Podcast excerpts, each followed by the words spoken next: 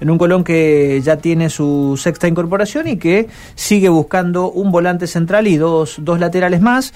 Eh, por ahora los nombres que han trascendido eh, son los de Gastón Gil Romero y Felipe Salomón y totalmente descartado Víctor Salazar y, Facundo, eh, en este caso el lateral de, de, Cerro Porteño y el de Olimpia, que estaban también en la órbita, pero bueno, fueron directamente descartados por... Eh, la dirigencia de Colón, teniendo en cuenta que Olimpia está jugando los cuartos de final de la Copa Libertadores. Gracias, Johnny, gracias. Son varios los gremios que están pidiendo reapertura paritarias.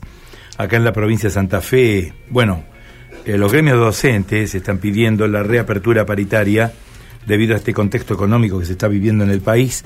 Está en línea Martín Lucero, Martín Lucero de Sador Rosario, con él vamos a conversar. Martín, buen día, un gusto, ¿eh?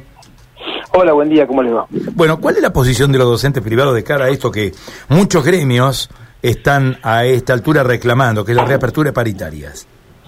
Bueno, en primer lugar, aclarar que las paritarias en la provincia de Santa Fe siempre están abiertas, ¿no? O sea, en ese sentido no hay ningún impedimento para que ninguna de las partes plantee el tratamiento de cualquier temática arriba de la mesa.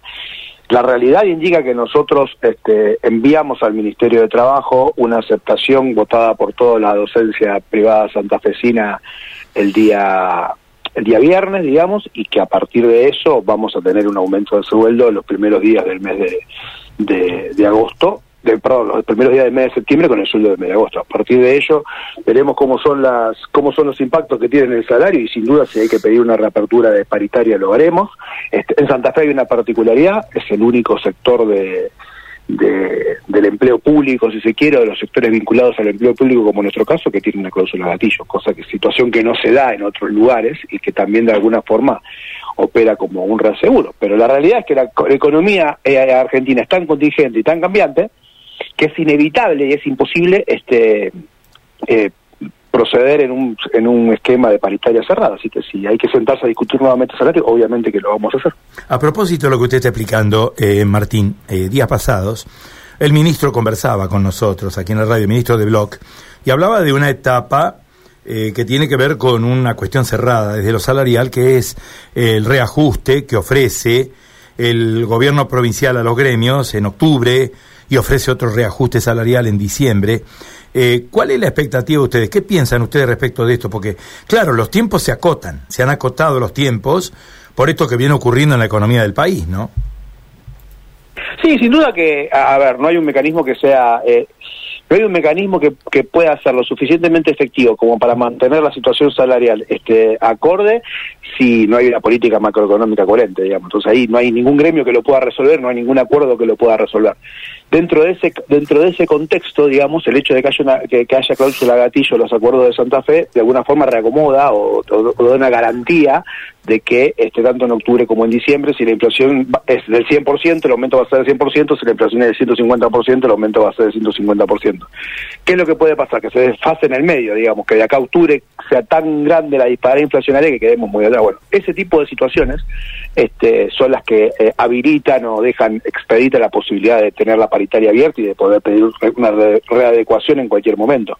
También hay discusiones paritarias, digamos, a nivel nacional, este, que, están abiertas e incluso la CGT está discutiendo la posibilidad de, tener eh, alguna alguna suma fija, ¿no? Con todas las todas las cuestiones que eso implica, porque este, desde ya que a nosotros este, cada vez que hay una suma fija, digamos, este, el sector público la cobra y el sector privado no, entonces también hay una cosa la cual tenemos que garantizar que eso llegue a la bolsillo de toda la gente.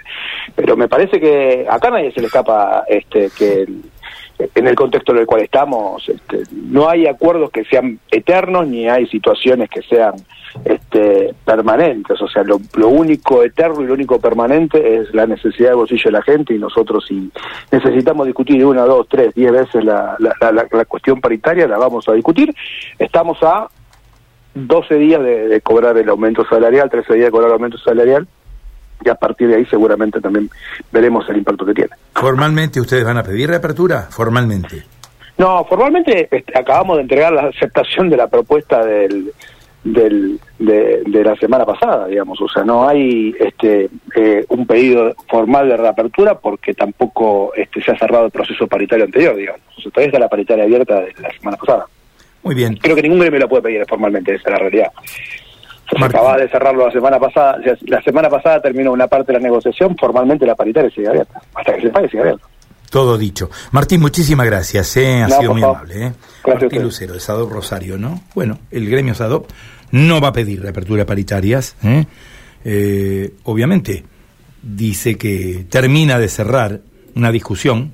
Y bueno, y si están firmadas las actas, si están firmados los, los acuerdos paritarios, tampoco hay mucho margen para pedir reapertura, ¿no? Eh, al menos de la etapa salarial, cuando hay una, yo diría un reaseguro